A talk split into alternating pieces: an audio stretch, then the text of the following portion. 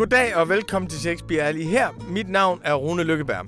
Vi var egentlig færdige med de her lange samtaler om William Shakespeare, som vi har kørt hen over sommeren 2021. Vi havde faktisk gennemført 10 samtaler, og vi har fået præsenteret 10 forskellige stykker. Men så var vi alligevel ikke helt færdige. Fordi tanken var jo hele tiden, at vores samtaler om Shakespeare, det skulle være en slags studiekreds.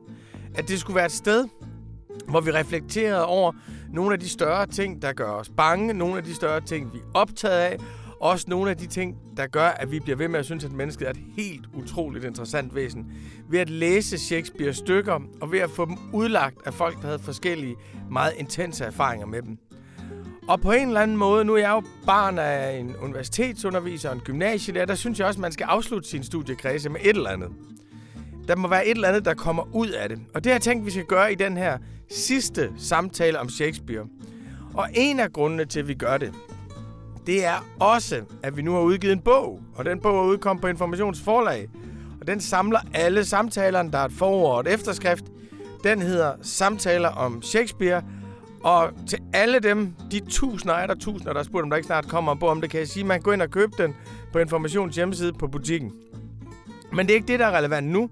Det, der er relevant, det er, hvordan får vi ligesom afsluttet vores studiekreds, hvordan får vi reflekteret over de spørgsmål, der er rejst, på en måde, så vi kan holde jul i fred og ro og glæde os til et nyt Shakespeare-år 2022. Og der har jeg øh, hele tiden arbejdet tæt sammen med Sara Mering, som jeg har arbejdet sammen med i mange år, i forskellige sammenhænge og forskellige relationer. Sara er 25 og studerer litteraturvidenskab. Hun har lavet sit eget medie, øh, Sign, som hun så har forladt igen, men det lå også i mediets natur. Hun er en enestående, intelligent, engageret, solidarisk, ung person i det her samfund, hvis måde at stille spørgsmålstegn ved tingene på, jeg bliver ved med at finde utrolig interessant. Og Sara har hjulpet hele vejen igennem det her projekt med Shakespeare. Sara er nemlig også vild med Shakespeare. Og det er faktisk Sara, der har siddet og lyttet til alle båndene og skrevet dem ud. Så jeg tænkte, den bedste måde at slutte vores studiekreds på, det ville være, at jeg spurgte Sara, hvad hun havde fået ud af det, og hvilke spørgsmål det rejste, og hun kunne spørge mig, hvad jeg har fået ud af det. Så velkommen til, Sara. Tak. Sara, vil du fortælle om, hvad dit forhold til Shakespeare er? Ja, øh, jamen mit forhold til Shakespeare er øh, stor fascination, faktisk. Og jeg var i mange år rigtig alene med den fascination, fordi øh, jeg så Romeo og Julie øh, Bas Lermans Romeo og Julie, den, øh, med Leonardo. med Leonardo DiCaprio og Claire Danes. Øh, og den så jeg måske, da jeg var altså på Shakespeares Julies alder, sådan noget 13, et halvt, 14. Og jeg elskede det.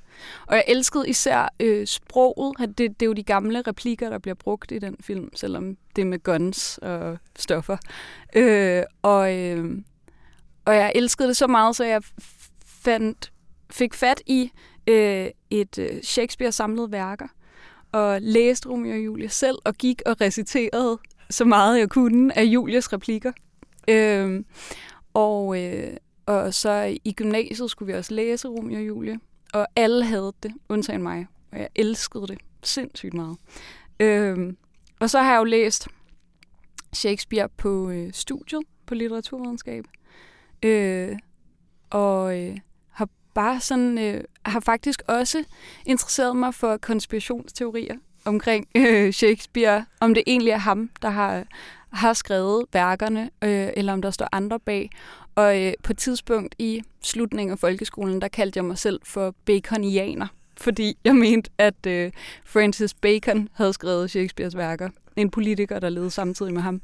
Øh, og, og jeg lærte sådan et hemmeligt øh, kodesystem, som jeg også lærte mine veninder, så vi kunne skrive øh, beskeder til hinanden i Francis Bacons binære alfabet, som, øh, som, er også, som er en del af en konspirationsteori om, om Shakespeare og hans værker. Og hvad du, øh, hvis jeg så stiller sådan et stort spørgsmål øh, til dig, Sara, fordi du har jo siddet og skrevet alle de her bånd ud. Hvad synes du så egentlig, du har fået ud af at sidde og skrive bånd ud og øh, lytte til de her samtaler?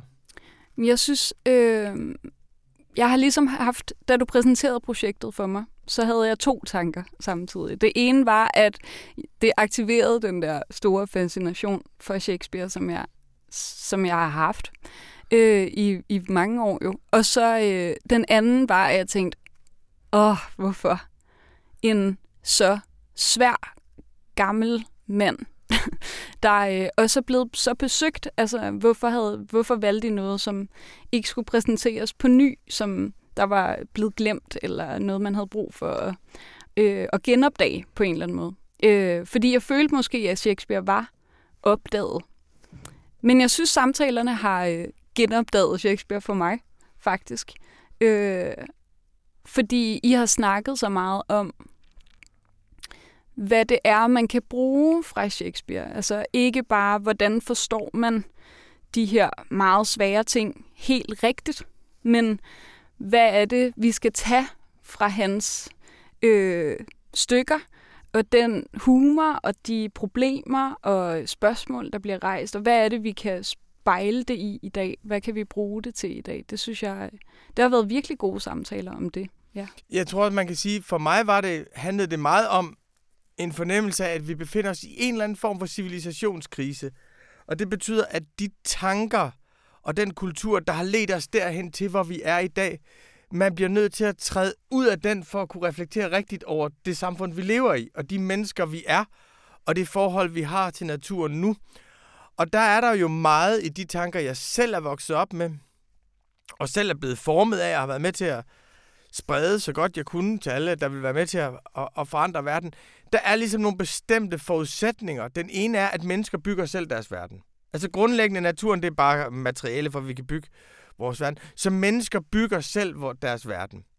Den næste er, at alt i samfundet er egentlig det enkelte menneskes ansvar. At det vil sige, hvis der er noget, som vi, ikke, som vi ikke bryder os om, eller som ikke fungerer ordentligt, så siger vi, det må vi fandme løse. Og det er klart, der tilhører jeg ligesom en socialistisk tradition, hvor man siger, det sociale er det fælles ansvar. Det er for mig utænkeligt ikke at, at, at, at uh, tænke på den måde. Den tredje ting er, at i den tænkning, der er jo det ultimative mål altid øh, menneskets frigørelse. Og det er øh, menneskets frigørelse som et fælles projekt. Og der, hvor vi på en eller anden måde står i dag i 2021, det er jo med en fornemmelse af, at de præmisser slet ikke holder. Altså, at vores, at vores største modstander i dag, det er naturen. Så vi er ligesom slået tilbage til før. Vi slår slået tilbage til før moderniteten.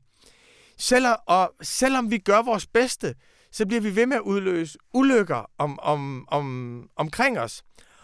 Og jeg vil sige, en anden ting, som jeg virkelig voksede op med, jeg er jo født i 74 og voksede op gennem 70'erne og 80'erne, det var troen på, at hvis du smadrer det bestående, vil der komme noget andet i stedet for. Altså alt, hvad vi kaldte grænseoverskridende, skamløst, provokerende, subversivt, radikalt, samfundsomstyrtende, alt det var positive betegnelser. Så, så og det var virkelig sådan, hvis vi river noget ned, kommer der noget bedre. Og det er jo ligesom bare frigørelse og fremskridtstanke. Og sådan er, det er ligesom den progressive tanke, jeg voksede op med. Og der for mig var det et kæmpe chok egentlig at se, at den, der var bedst til at realisere alt det, altså grænseoverskridende, angribe institutioner, udfordre autoriteter, ikke tage nogen sandheder for givet, det var Donald Trump, at han realiserede det. Og det gav mig sådan en ny fornemmelse af, at samfundet er skrøbeligt. Mm.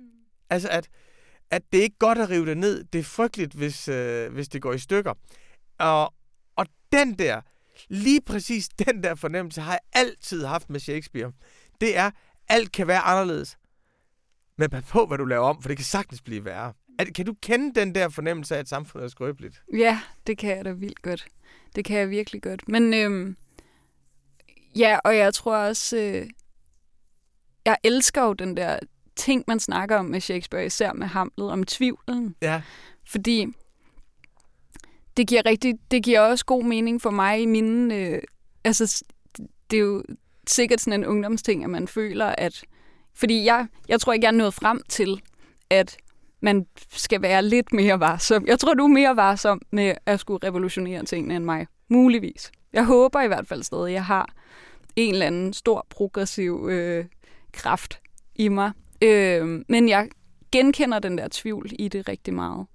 Øh, og, øh, og meget en følelse i dag af, at jeg tror også, det er det, der er, er føles særligt svært, det er, at tingene er så forbundet og bundet ind i hinanden, at det er meget svært at gennemskue, hvordan man skal, hvad man skal tage fat i først, og hvordan man skal løse ting.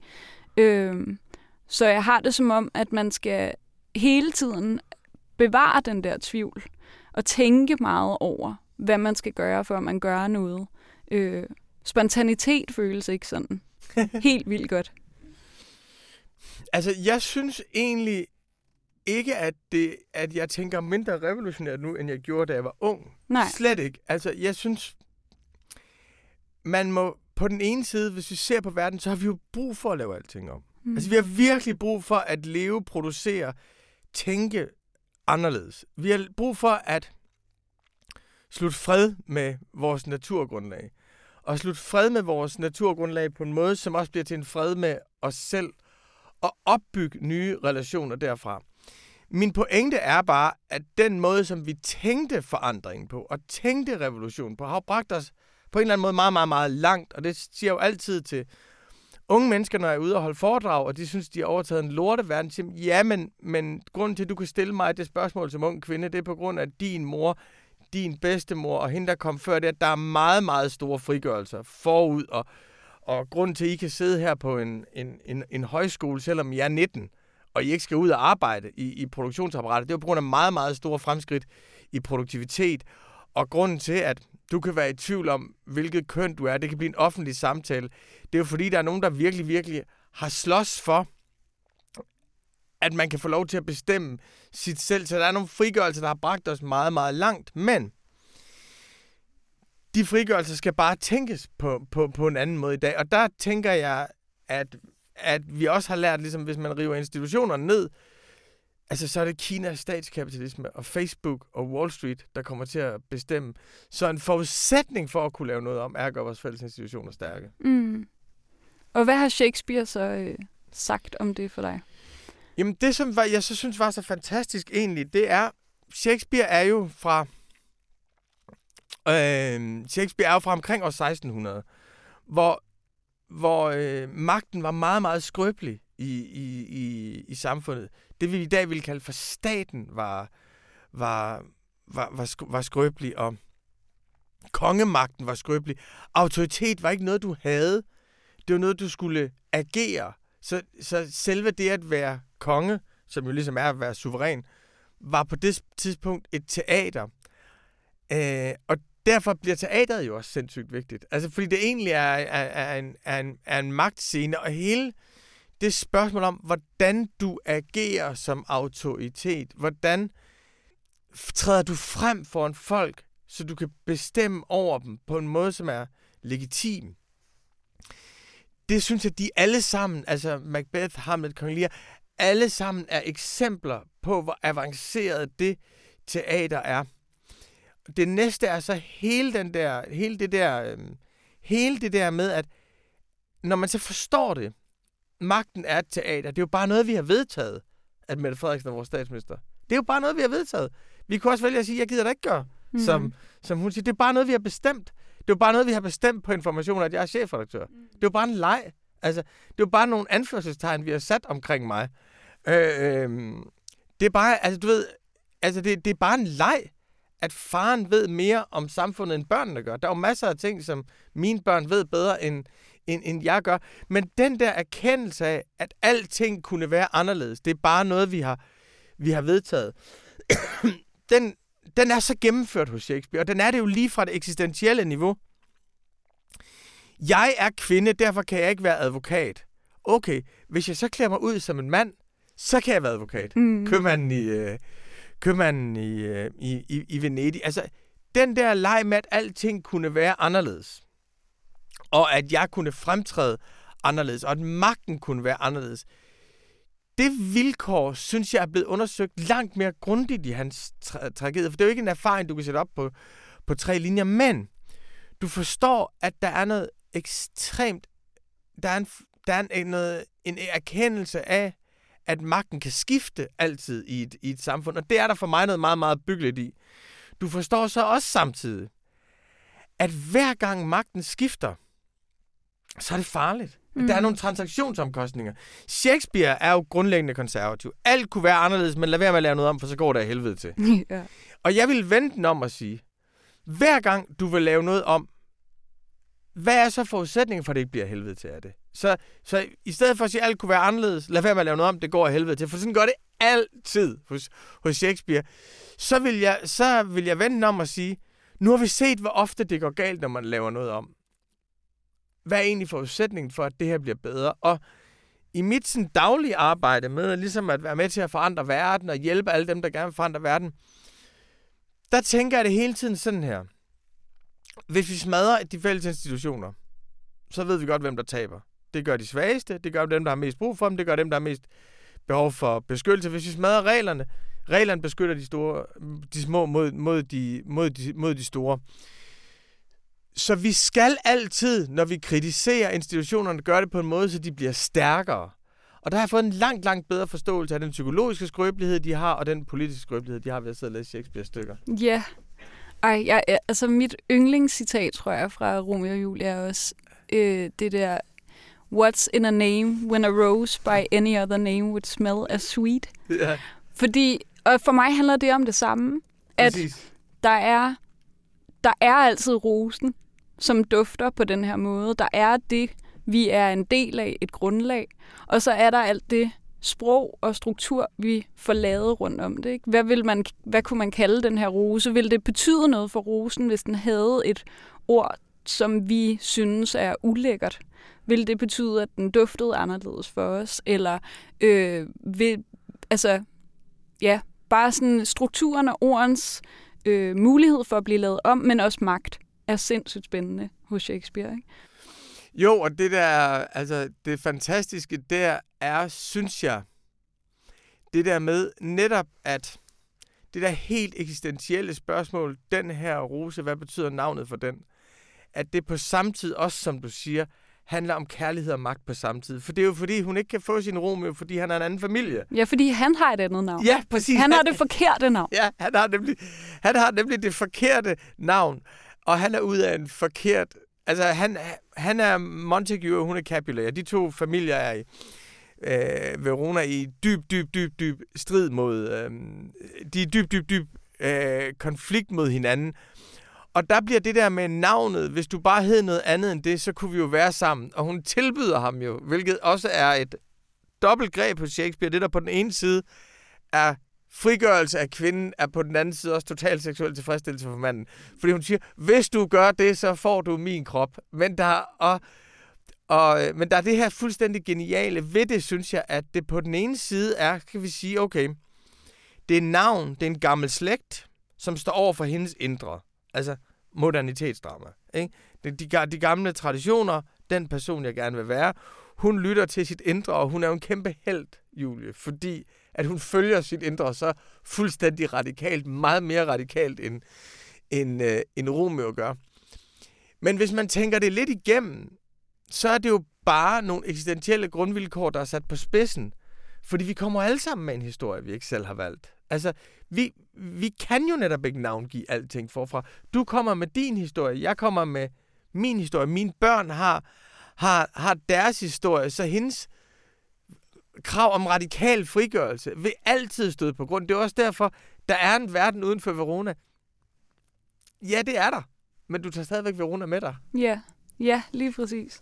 Ej, men jeg synes, øh, det er endnu en ting, som jeg synes, de her samtaler har gjort rigtig spændende for mig. Det er ligesom blikket på historien. Ja. Hvordan er det, hvordan er det vi skal gå tilbage i historien nu og hive gamle ting frem? Øh, vil, hvordan skal vi også skrive os selv ind i historien, huske historien, og hvilke ting skal vi huske fra historien? Fordi øh, altså, jeg tror også, det er blandt andet derfor, jeg elsker, øh, jeg elsker jo faktisk spøgelser. Genfærd, og især i Shakespeare. Øh, fordi det bliver sådan en øh, måde at gøre, altså et er at gøre ens frygt til en karakter. Det er fantastisk. Ja. Men også at gøre historien til karakterer. Altså at vælge noget tidligere end fortid på en eller anden måde, som kan komme og spøge. Det er jo, øh, det er jo noget, der altid er her. Øh, og så bliver det lige pludselig til et, et rigtigt væsen. Det kan jeg rigtig godt lide. Jeg tænker på, om du har en følelse af, at der er et genfærd i vores tid nu. Er der noget, der hjemsøger os fra historien? Det er virkelig et godt spørgsmål. Jeg tænker meget, at der er ligesom... I kristendommen har de begrebet, at vi er syndere. Og det med, at man er sønder, det har jeg aldrig budt mig om. Altså, min, min familie et par generationer tilbage er også indre mission, og jeg vokset op med en ganske bestemt syndsopfattelse. Og jeg har altid syntes, at synd, det var noget, der blev brugt til at disciplinere folk. Synd, det var noget, der blev brugt til at holde mennesker på plads. Synd, det var noget, der blev brugt til at forhindre folk i at skabe det samfund, hvor de kunne blive frie i fællesskab. Og selvfølgelig, i forhold til det, er der også noget med at holde på plads, fordi der er nogen, der har magt, og de har en interesse i det. Men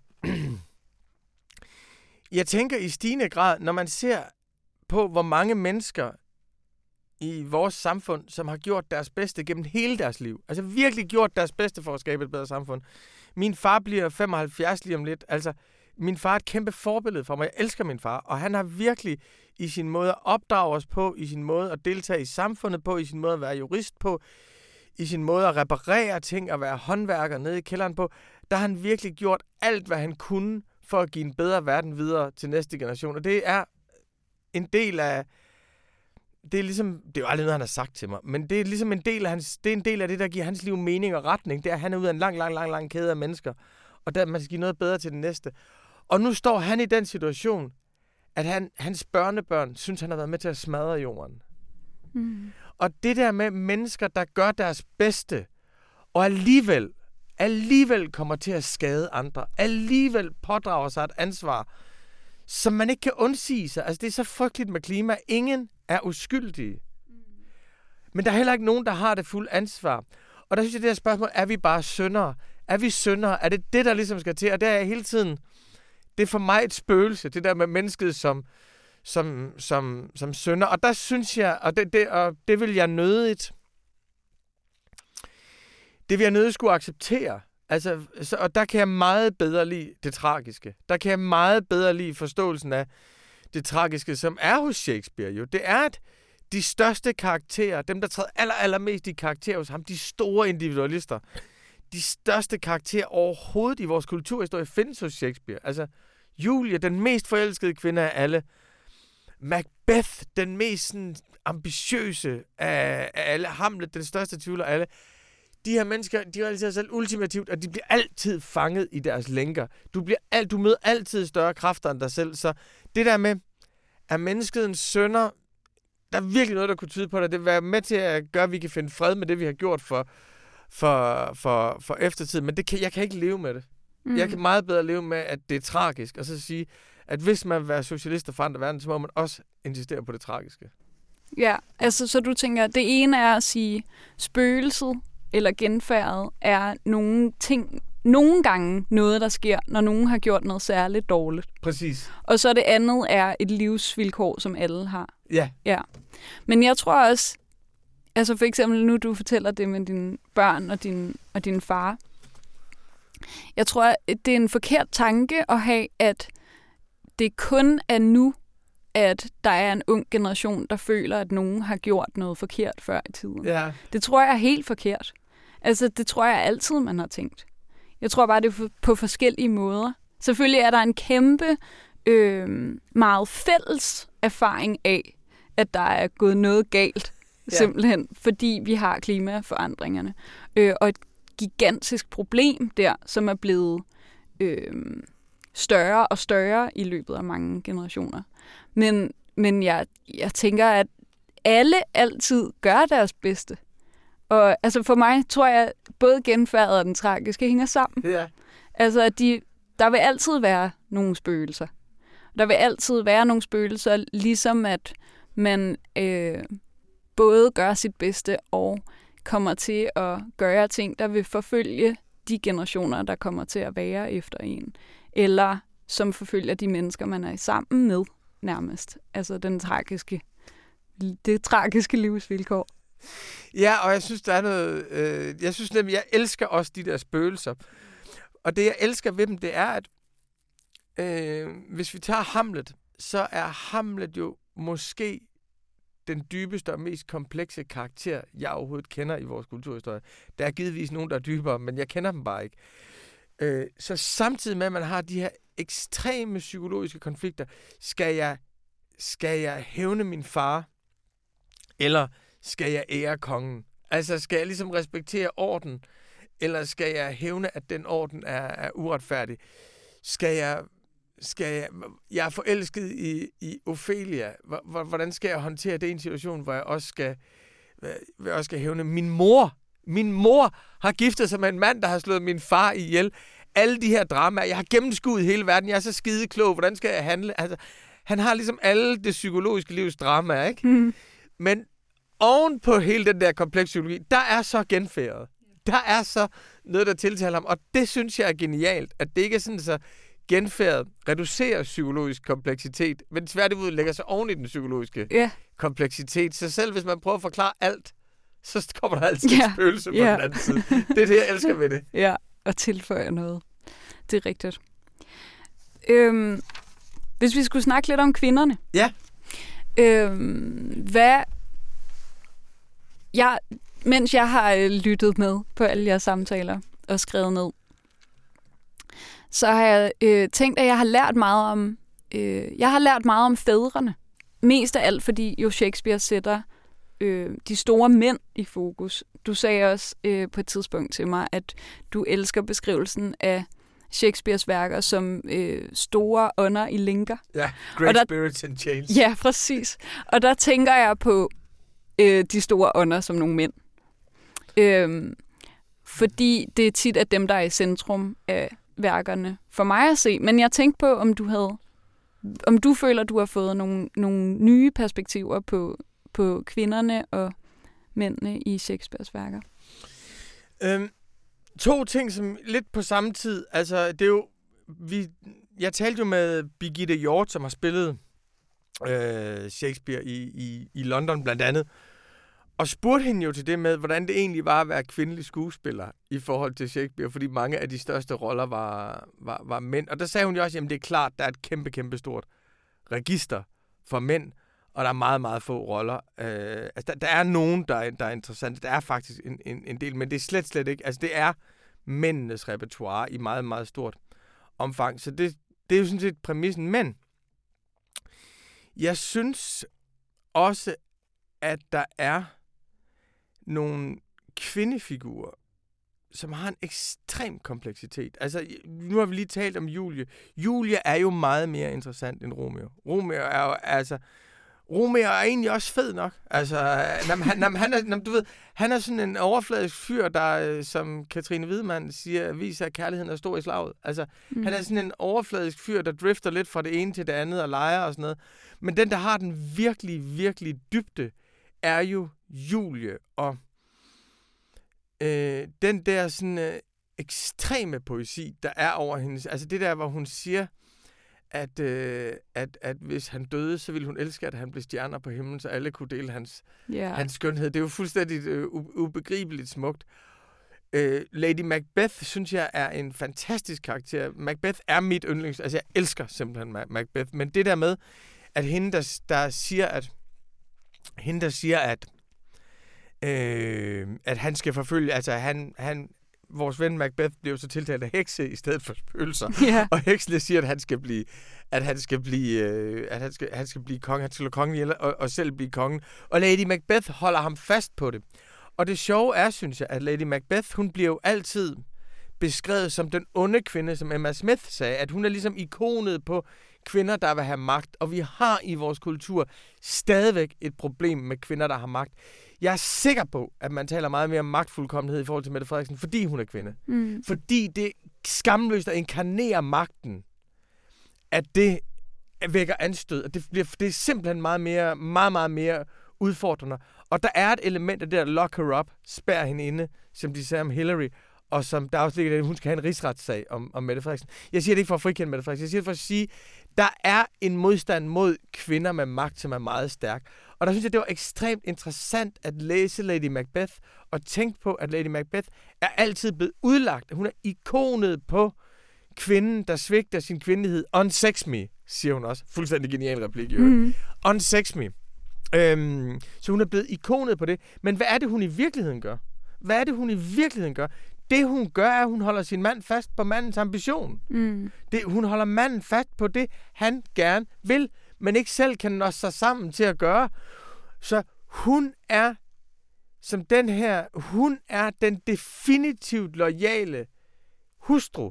Hun er den hustru, der er mere lojal over for mandens egen ambitioner, end manden selv er. Og det minder mig meget om en del kvinder i min generation, som altid siger til mig, nu skal du lige gå ind og kræve din ret og sådan noget. Og den der, at du skal ikke, det skal du altså ikke finde dig i. Det, det, det skal du ikke finde dig i. Altså, øhm, og det sjove er, synes jeg, med Romeo, øh, med, nej, med Julie og Lady Macbeth, det er det smukkeste portræt af en forelsket kvinde, jeg har læst. Færdigt. Ikke? Og det er det mest interessante portræt af en kvinde, der er af en kvinde, der er skamløs i magtspil, Lady Macbeth. Så på den måde er de meget, meget, meget stærke kvindeskikkelser. Men de realiserer også begge to sig selv i en ultimativ loyalitet over for deres mænd. Altså, Julia tilbyder sin krop.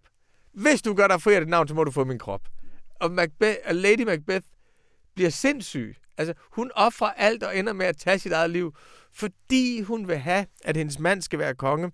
Og der kan man sige, at forskellen er, altså det her citat fra Chesterton, Great Spirits in Change, at de lænker, som binder mændene, er tragiske lænker. De støder på det sociale som grænsen for dem selv.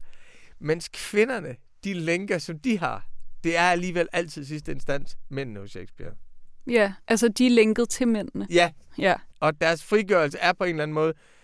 Julia går ned, fordi hun vil gøre alt for at få Romeo. Uh, hvad hedder det? Hvad, hedder, hvad hedder det? Lady Macbeth tager sit eget liv, fordi hun sætter alt på, på, på spil. Så det er min refleksion om. Ja. Hvad tænker du? Jamen, jeg tænker, øh, jeg har jo forbundet mig selv meget med Julie, som jeg øh, har elsket at gøre.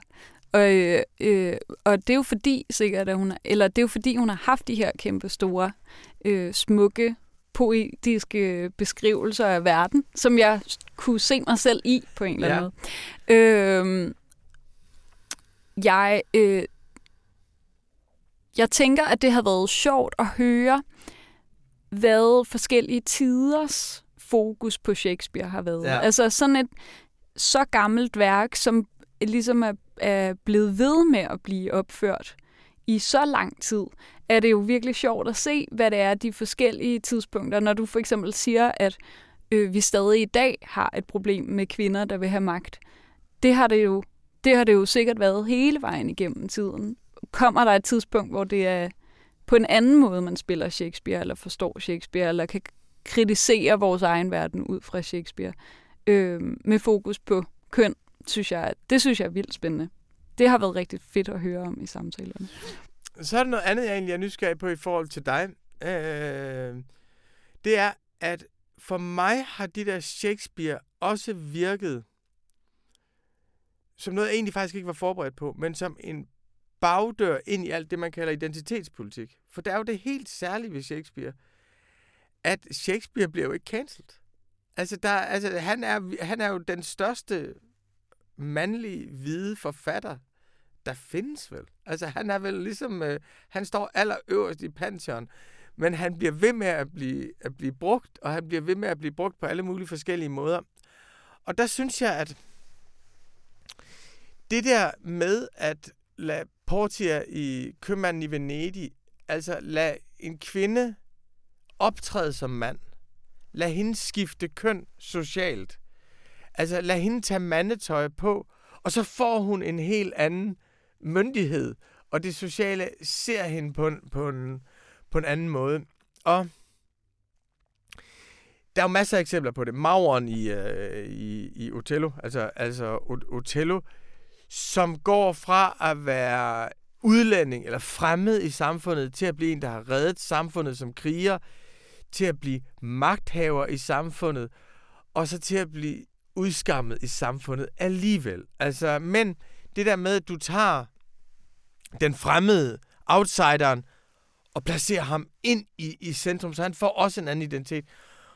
Og det har jeg ligesom, øh, det, det har jeg synes var faktisk, jeg, jeg tænker sådan, det er jo sådan, man udforsker det sociale teater. Det er ved at sige, det jeg er som person, det gør, at jeg ikke kan, at det er, jeg, jeg bliver opfattet på en bestemt måde, og det gør, at jeg aldrig kan få en myndighed her.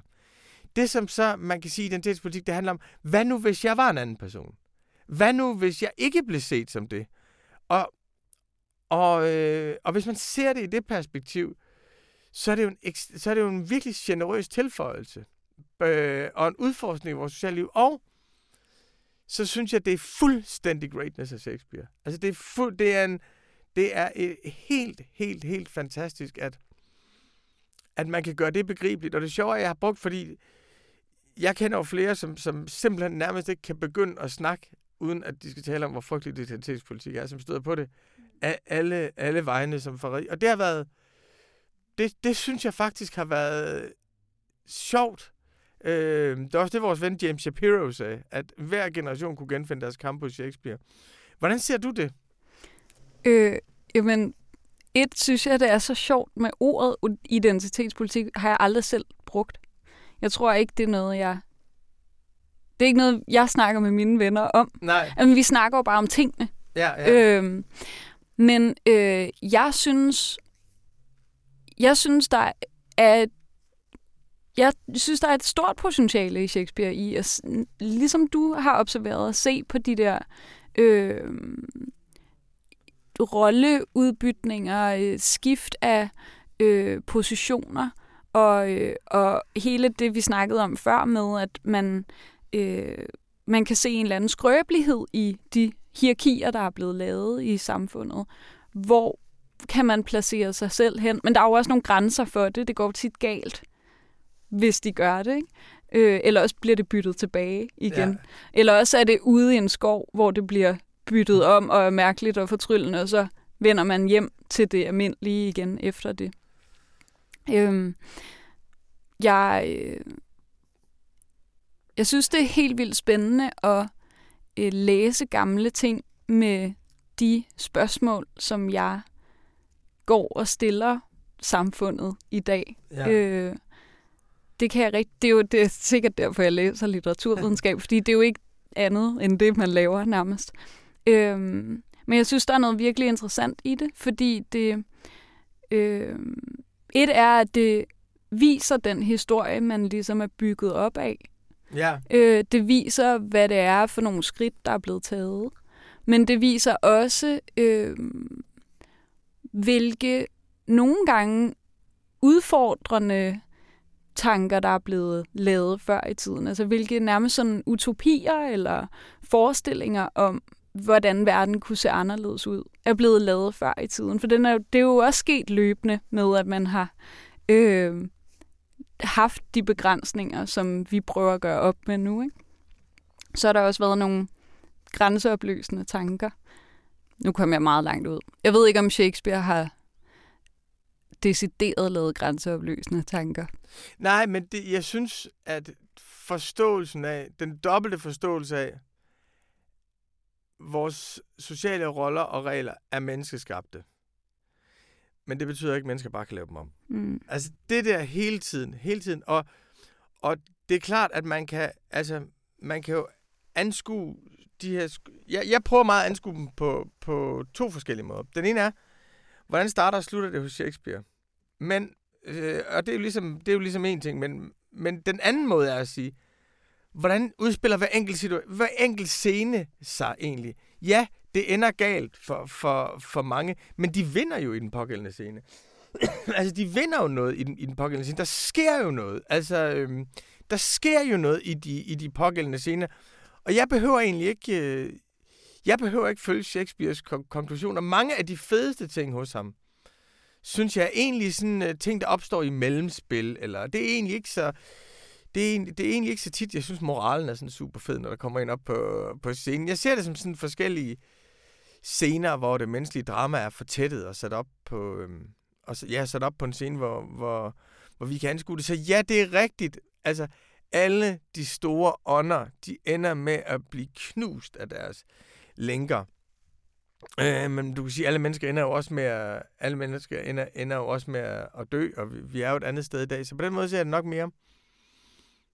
Der synes jeg, at der er et ekstremt revolutionært potentiale i Shakespeare. virkelig. Også fordi noget af det, som er meget vanskeligt i den her verden, synes jeg, det er at sige, hvad kan vi lave om, og hvad kan vi ikke lave om? Og hvad skal vi lade være med at lave om, for at lave det om, som vi gerne vil lave om? Og det er netop den der grænse mellem, vi kan lave det sociale teater om. Hamlet bliver jo en held, uanset hvordan man vender og drejer det. Så fordi Hamlet lytter til sin indre stemme, sætter den indre stemme over alle mulige påbud til, til, til hans rolle, så, så, så, så, så, så bliver han en held. Men det betyder ikke, at han kan lave hele verden om. Mm. Og man ved heller jo ikke, om han egentlig er blevet skør på vejen til det. Er det ikke det? Jo. Med Hamlet også. Jo, og det synes jeg også er, det synes jeg også er, øhm, det synes jeg også er genialt, det der med, at, at, øh, at og det er jo også interessant i forhold til, til det med kvinder og mænd, det er, Hamlet finder ud af, at han opnår en social fordel ved at spille skør. Jeg er ikke skør, men jeg spiller skør. Jeg truer med at begå selvmord, men jeg begår ikke selvmord. Ophelia, som elsker Hamlet, hun bliver skør, og hun ender med at begå selvmord. Og det er ligesom, der er nogen, der kan sætte sig ud over deres situation. Nogen, der har friheden og dannelsen mm. til det, og de kan spille det. Der er andre, der ikke kan spille det. Og i, den, i det er der, synes jeg, en genial indsigt faktisk. Det er, at, at magt handler også om at have betingelser for at være fri til at spille teater. Ja. Yeah. Og hvis du ikke kan spille teater, så kan du ikke agere som en autoritet, og så ender du med at blive sindssyg og dør som Ophelia. Ja. Ej, det er sådan en god pointe. Ja. Øhm, så på den måde synes jeg, at vi får meget... Øh, der skal vi vente, der er et spørgsmål, vi har ventet en del, som vi bliver nødt til også at slutte det hele af med. Er det ikke så? Jo. Jo, din præmis... Ja, ja som, du har, som du har anfægtet. ja, din præmis øh, for... Øh, eller din interesse i ja. projektet har jo været at øh, forstå, hvorfor at magten og psykologien hænger sammen, og at se det igennem Shakespeare, hvor vigtigt det er at forstå. Magt og psykologi hænger sammen. Øh, eksistens og, hvad er det, du kaldte den? Jeg siger sociologi og psykologi. Ja. Eksistens og politik. Ja, lige præcis. Og jeg øh, har tænkt, først og fremmest har jeg tænkt, hvorfor skulle det ikke gøre det? Hvorfor skulle man ikke tænke, at magt og psykologi hang sammen? Øhm, jeg synes, der er ligesom op i vores hoveder sådan en kunstig inddeling af, af magt som noget, du kan studere gennem idéer og økonomi og regler, jura, lovgivning. Øh, og så er der ligesom en forestilling om, at man kan studere mennesket løsredet fra de magtrelationer, det indgår i. Altså, der er jo rigtig meget sådan nogle... Hvis du, nu tager jeg to meget banale eksempler hvis du hører Mass om monopolet, eller Sara om monopolet hedder det vist nu, ikke? Mm. Som jo ligesom er det største fælles terapeutiske samtalerum, der findes i Danmark. Altså, magtrelationen er jo aldrig en del af det. Den, den, den sådan konstellation af magt, man indgår i, der er præmissen ligesom, at der sidder nogle kendte mennesker, som kan øh, hjælpe med at forløse mindre kendte mennesker i deres eksistens. Øhm, så det synes jeg, det, det der med, hvad for nogle magtrelationer, man indgår i, er aldrig en del af det, og hele terapismen, psykologismen, alt det der arbejde med dig selv sprog, altså det er, jeg synes, der er en, ud af hele det der, der er der en knaldhård nyliberalisme, som jeg absolut ikke bryder mig om. Og som jeg synes, det der med, at man arbejder alt, alt, alt, alt for meget for sig selv, og tror alt, alt, alt for meget på, at frihed er et individuelt anlæggende. Og jeg tror virkelig, at når der er sådan, at der er så mange mennesker, der forlader det her samfund, den indre migration, altså så snart folk bliver rige nok, så køber de et sommerhus, og så stikker de der ud hele tiden. Jeg kan virkelig godt forstå alle de unge, der har social angst. Jeg kan virkelig godt forstå alle dem, der ikke vil ud i det der game, men faktisk bare gerne vil sidde hjemme eller være alene, og jeg ved godt, de er ulykkelige, så, så det er ikke det, mm. men et overspændt, overindividualiseret, eksistentielt rum, hvor omverdenen ikke hjælper med at sige, hvad er det for noget magt, der er, hvad er det for noget, der betinger dig? Hvad, hvordan kan vi sætte os ud over det? Hvordan kan vi gennemskue det her lorteteater? Altså, det politik, der er omkring vores alle, altså, det tøj, vi har på, den måde, vi fører vores krop på, den måde, vi spiser, det sprog, vi bruger, den der er i hele vores liv. Og jeg synes, vi svigter hinanden, vi ikke at tage højde for den, når vi taler om hinandens problemer. Så det er det ene eksempel. På den anden eksempel, der er noget, som jeg altid har moret mig meget over, det er, at alle foragter, sådan alle dannede og kloge mennesker, de foragter spind og sådan politiske kommentatorer. De synes, det er det pinligste i verden, de politiske kommentatorer, fordi hvad er det, de gør? De forholder sig kun til det strategiske. De forholder sig ikke til substansen. De forholder sig kun til magten som teater, og ikke til magten som virkelig lovgivningskunst. Men samtidig alle de mennesker, som foragter spænd, de bruger jo den samme analyse på alt i deres eget liv. Altså, de bruger jo, og, og de ser det også, og følger det også. Altså, så der er sådan en forestilling om, at, at det er lavt og tavligt at forstå, og analyse, øh, altså, at forstå øh, ja, magt som spind, og for interessere sig for strategi og sådan noget. Det er lavt og tavligt. Men for fanden, det er jo det, Shakespeare handler om. Altså, det er magten som teater, så jeg synes, det er, at magten er også altid teater. Du forstår ikke magten, hvis du ikke forstår teater. Og hvis du ikke forstår teater. Du kan ikke forstå magtudøvelsen, hvis du ikke også forstår de psykolo- psykologiske mekanismer, der er omkring det. Hvis jeg nu, så, så de ting er for mig, det er banalt, når man siger det, men hvis du ser på de enkelte situationer, så er det jo hele tiden, det er jo hele tiden tabuiseret, synes jeg. Jeg synes, vi prøver at holde noget adskilt op i vores hoveder. Og så er der så, det geniale hos Shakespeare, synes jeg, det er, at han bruger kongehusene som det sted, hvor magten er mest tydelig. Som vi siger, det handler jo bare om, altså tænk sig, at tre døtre kan knuse deres gamle far, fordi de vil have hans magt. Det er jo fuldstændig frygteligt. Det sker kun i kongehuse. Men det er jo det, der er ved at ske hver eneste gang, der er en arv. Hver eneste gang, der er en arv, så er risikoen der. Hver eneste gang, der er en arv, så er risikoen der.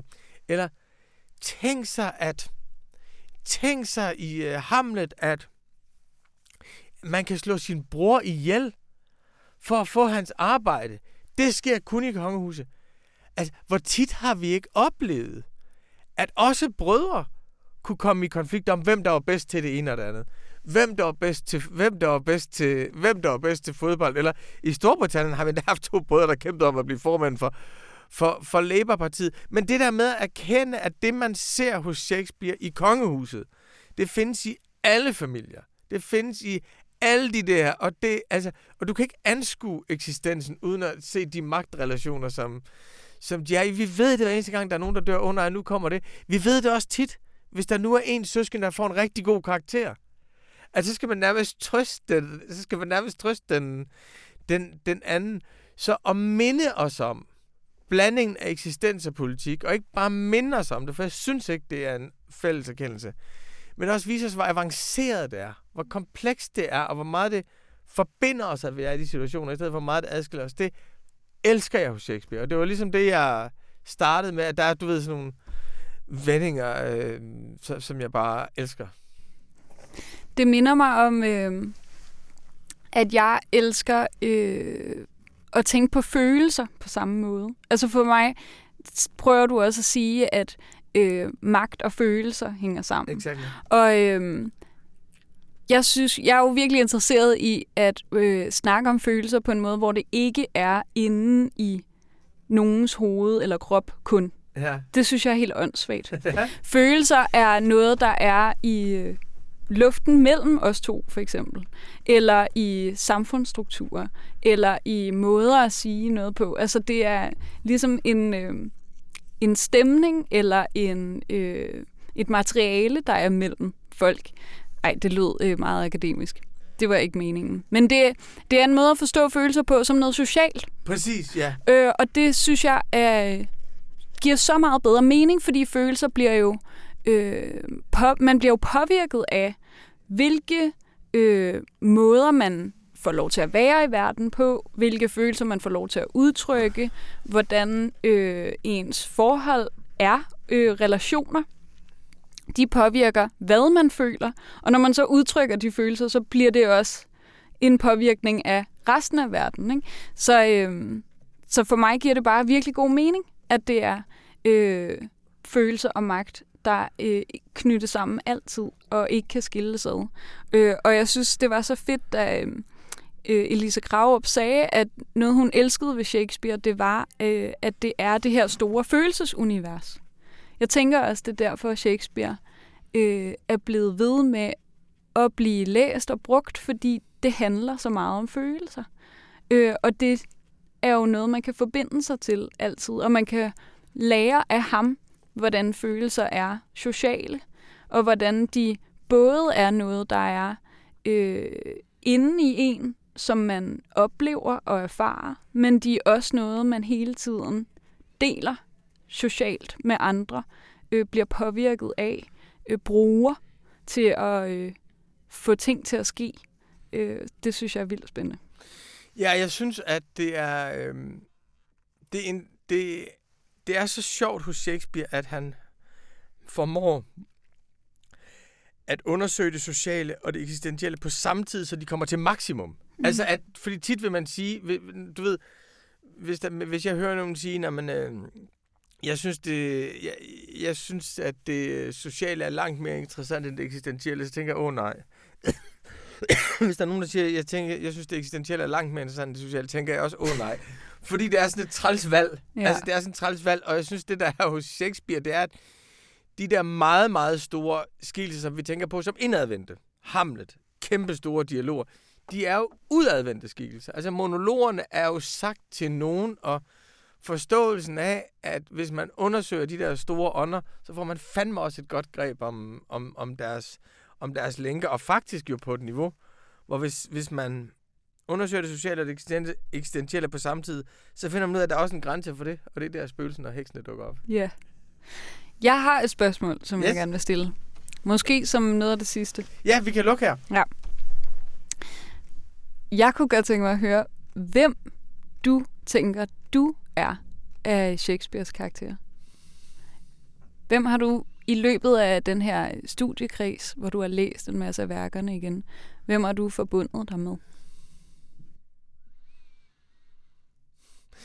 Det er mærkeligt, fordi jeg er ikke... Øh, altså, det, det, det er underligt faktisk, fordi at... Det vil for mig altid være Macbeth. Ja. Og jeg er ikke nogen... Øh, du ved, jeg... Altså... Øh, det vil for mig altid være... Øh, det der, is this a dagger which I see before me? Altså, øh, og det, jeg, jeg, altså, jeg, jeg kan ikke se mig selv slå nogen konge ihjel for, for at få den, men det er nok det der med, at, at man, man kan gøre noget. Du ved, du kan gøre noget. Du kan tage et skridt fremad på en eller anden måde. Men hvad udløser det, at du tager et skridt fremad på, på, på en eller anden måde? Hvad, hvad sker der omkring dig? Hvad, hvad gør det ved dig selv? Altså, hvad bliver du, hvis du er chef, og du har ansvar for en masse mennesker? Altså, hvad for et svin bliver du af det? Altså, hvad for et svin? Og derfor, det der spørgsmål, som der er, hvor, som han siger på et tidspunkt, hvor han er sådan helt optændt, ikke? at det er en dolk, jeg ser foran mig. Is this a dagger which I see before me? Det tænker jeg altså på i så mange af livets situationer, at det er, hvis jeg gør det og griber det, hvad ødelægger jeg så? Og hvad ødelægger jeg i mig selv? Og hvad ødelægger jeg i min omgivelser? Hvilken person bliver jeg af det? Og den der fornemmelse af at være en del af et spil, man ikke kan styre. Mm. Øh, øh, det tror jeg for mig er en grunderfaring af det sociale og, og, øh, og, og, og eksistens. Så derfor er jeg, øh, altså jeg er, føler mig utroligt stærkt forbundet med, med, med, med, med Macbeth. Hvad med dig? øh, jamen, jeg har forbundet mig mest med Julie. Men det er øh, ikke, at jeg har øh, oplevet at tage mit eget liv på grund af kærlighed. Men med øh, hendes tro på, at det, hun føler, er rigtigt for hende. Det synes jeg har været rigtig fedt. Øh, og, og hendes... Øh, øh, hendes øh, opgør med sine forældres tradition. De kan jo, altså de to familier i Romeo og Julie, som er øh, i konflikt med hinanden, de kan jo ikke huske, hvad det er, der gjorde, at de egentlig er i konflikt med hinanden. Øh, så det er bare sådan en nedarvet tradition af, at de ikke kan lide hinanden og hader hinanden. Og nu elsker hun Romeo, som er fra den anden familie. Og vil jo prøve at sige, jamen den her kærlighed har jo ikke noget at gøre med det, I ikke kan huske engang. Det er jo ikke øh, en del af traditionen længere. Den kan bryde det. Øh, og den beslutning, som jeg føler, det er Julie, der tager beslutningen, øh, den, har, øh, den har været fed for mig. Jeg ved ikke, om jeg har gjort noget lignende nogensinde. Men den har i hvert fald øh, inspireret mig. Og så hendes, øh, hendes øh, sprog var så smukt. Det kunne jeg godt lide at tage i min egen mund, da jeg gik i 9. klasse i folkeskolen.